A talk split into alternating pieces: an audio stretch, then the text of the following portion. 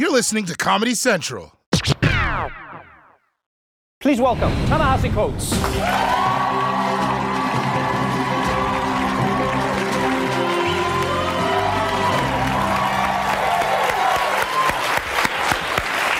Welcome. See, I gave you the black handshake. The black dude. you know what's so funny is you wrote about that. In the, I was reading the piece last night, and I was like, oh man, I didn't even. It's just a moment in time where you go. Barack Obama straddles two lines. Yeah, yeah. You know where he is yes president, but you cannot deny that your president was black. Right, right, right. And it's that small moment where you go like, do I do I make it? Do I not? Do Right, right, right. So yeah. But uh, welcome to the show. Thanks for having me. Yeah, man. It's uh, it's been quite a journey for you. I remember the first time we spoke, and you had exploded onto the scene. Your book, a bestseller, everyone talking about you, and your life has changed since then. A little bit. Little bit. Just a little bit. A little bit. Uh, a lot of it. It's odd too because I've been writing for 20 years, and for about 18 of those years, no one cared. Yeah. And then like a bunch of people were suddenly looking. So it's like the it's like the weirdest thing. You know what I mean? It's like if you do this, like you just sing on corners, like for and that's just what you do. You just sing on you just like singing on corners. And then one day there are a lot of people looking at the corner. You know what I mean? And you can't quite figure out like why why they're there. You feel like you've been doing the same thing the whole time. Well, I, I guess maybe it was a combination of you hitting your peak and maybe America reaching a place where your voice was something that was uh, that is that is needed. Um, what would you say is, is the, the best and worst part of having celebrity, though? Oh man, I can't believe I'm going to say this. I, I have to give you an honest answer. Um, it's very challenging to be a college dropout trying to be a writer financially. Um, my life is a lot less financially challenging now. Yeah. I have to say that that's the best part. I just got to be honest about that. Well, I'm- I hope so. It would be weird if you weren't honest about that. Yeah, I Yeah. mean, that's just true. Um, probably the worst part is the amount of people looking at you. I mean, that, that I mean, I, I, I, you know, I was one of these people who probably a few years ago was like, I don't understand what's wrong with Kanye West.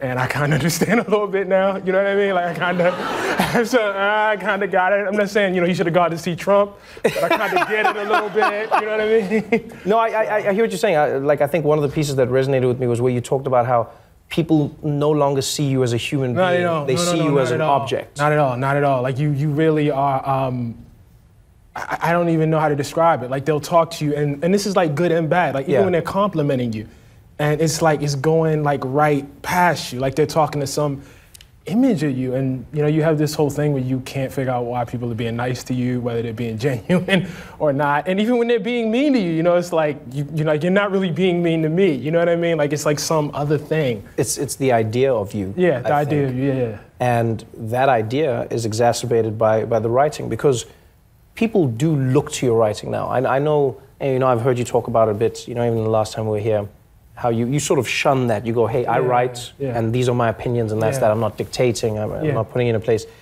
But this article is really powerful. My president was black. Mm-hmm. What does that title mean?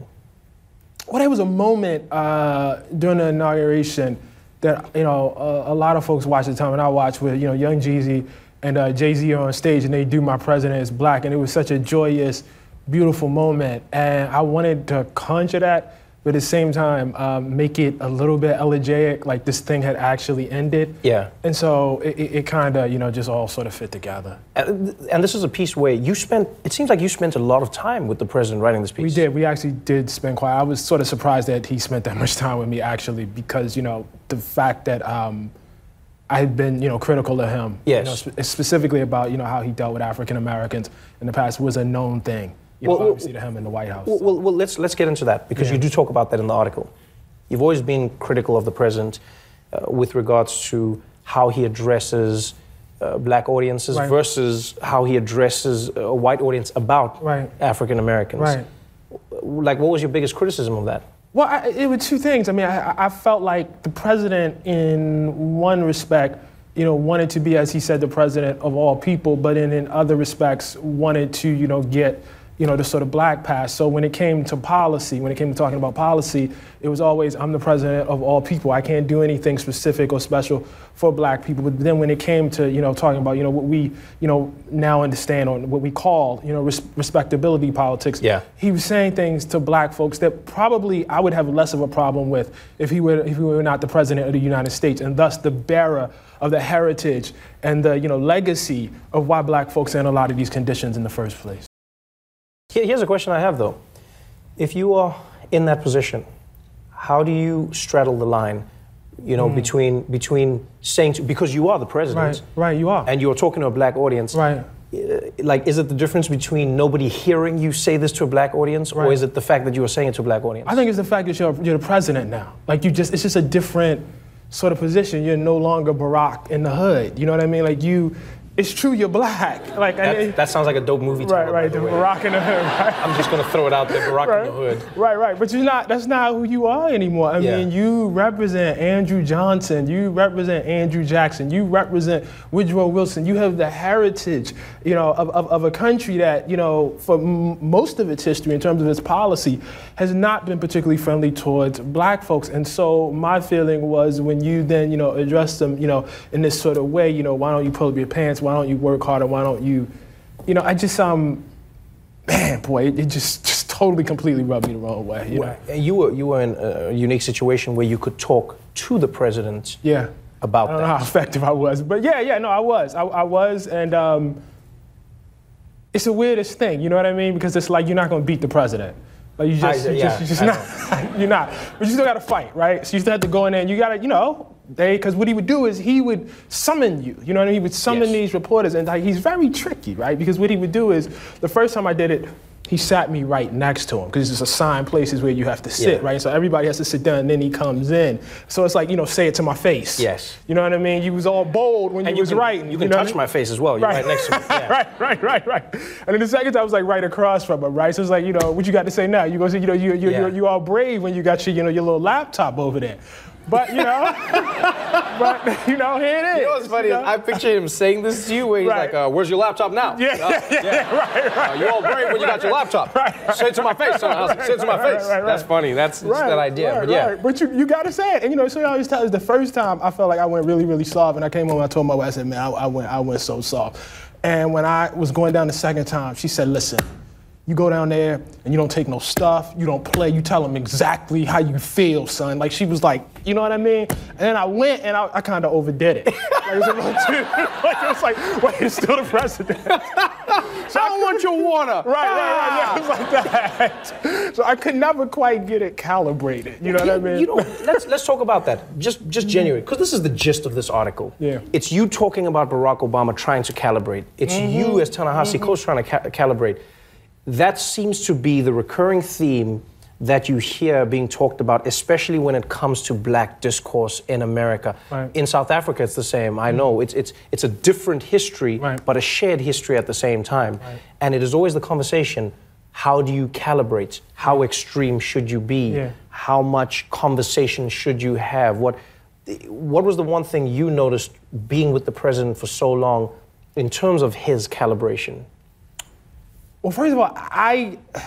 So this was like a, a different piece than like everything else I've written. Like Yeah. I felt like when it came time to write this piece, uh, like I've taken my shots. People know how I feel. Like this is not, you know, like I, I could not rehash the same argument I was having. This was, you know, I guess an attempt to really, really understand him. The first thing I, you know, immediately, you know, felt that I understood was that he was able to address white Americans in a way that I, I just think very few African Americans could. And why, why is that? Because I think Barack Obama was born into a home, um, not just to a white woman and white grandparents, but a white woman and white grandparents who shockingly told him it was okay that he was black and that he should not be ashamed of it and that he should, in fact, be proud of it. Um, he, and I think also, I think in addition to that, you know, and he says this, part of the reason why that was possible is the sheer physical distance of being in Hawaii and not growing up against some of the grinding pressures of, you know, Jim Crow. And so I think he just, that, that's a very, very unique circumstance, you know, to, to, to grow up in. And I think it does kind of shape your approach. Um, in a good way, in the sense if you want to have the ambition to be president of the United States, but perhaps in a bad way when it comes to actually having to deal with the force and the pressures of American racism when you can't actually escape it anymore. But, but now this is this is a paradox, and this is where I struggle because one thing I love about you is that you are the eternal pessimist. no, because I sometimes feel like I'm too optimistic. Right, right, And right. when I read your stuff, I go like, yeah, maybe you know what, Trevor, just come back to the middle. I think the world will become better and the Right. moral arc, and I'm like, we can do it, guys. We Right. can. I really think like that. Wow. And your writing takes me the other way. Right, yeah, you, you know, I, Yeah. I find that balance in between. But I go, when you talk about that, essentially what you're saying is Barack Obama, in your opinion, Mm-hmm. may not have ascended to the highest office in the land were he not someone who was able to see beyond what white people had done to black people in America. Yeah, I mean, I guess um, see beyond strikes me as a little as a little as a little bit much. Um, I think if he were more personally wounded, he was not traumatized by it.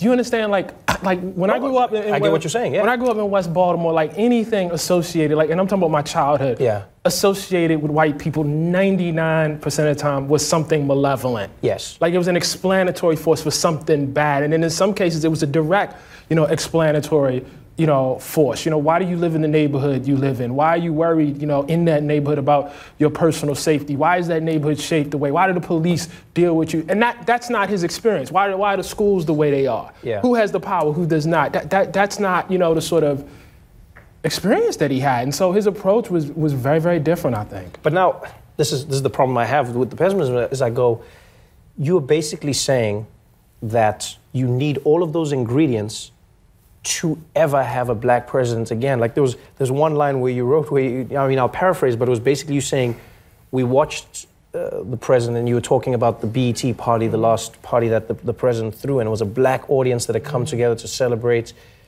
And you, you you know the feeling was one of of loss, but almost a future loss. Going, Yeah. we will never see this again. Yeah, yeah, You yeah. genuinely believe that? I, I don't know. I like I, I, it's harder to predict because maybe there's another path that I, I'm not seeing. I didn't Yes. see this. It's not like I could have written this in advance, Yeah. right? This is only my assessment of how he did it. Yes. You understand? Like maybe there's some other path that I'm completely missing because I certainly didn't see this path at all. Um, that's how he did it, and I don't think many African Americans could have done it the same way. You know? it, it's strange. It's, it's what, what I picked up in the article is it's almost like you're saying, strangely enough, white people can see the anger and then they fear that anger and so they respond differently to the person who's in it might of not them. even be the anger. It's just like the, the, the fact of the matter. I mean, like if I have to go into downstate Illinois, I, I don't know these people. Yeah. He literally relates to these people. Do you understand? Like it's my grandparents. Right hear what you're saying. And it's very like, I, you know, the chances of me actually, you know, walking into, you know, the kind of places that he walked into. Well, I, you know, well, I'm not gonna lie. I know, I know. I have a similar thing. Like sometimes people say to me, they go, "Why aren't you angrier at white people? Why mm-hmm. aren't you angry about everything?" And then I go, "I cannot condemn all of them because I know love from some white people. We people." don't want you to condemn all of them. No, but I mean, some people do though. Some people want you to Yeah. label it across the board. But I go, but when I see a white man, I see my father. I go like, there's a person who I know who loved me, and a black woman, Right, and right, black right. people, and my family. Do you get what I'm saying? Right. So sometimes it is, it is, it is that relatability.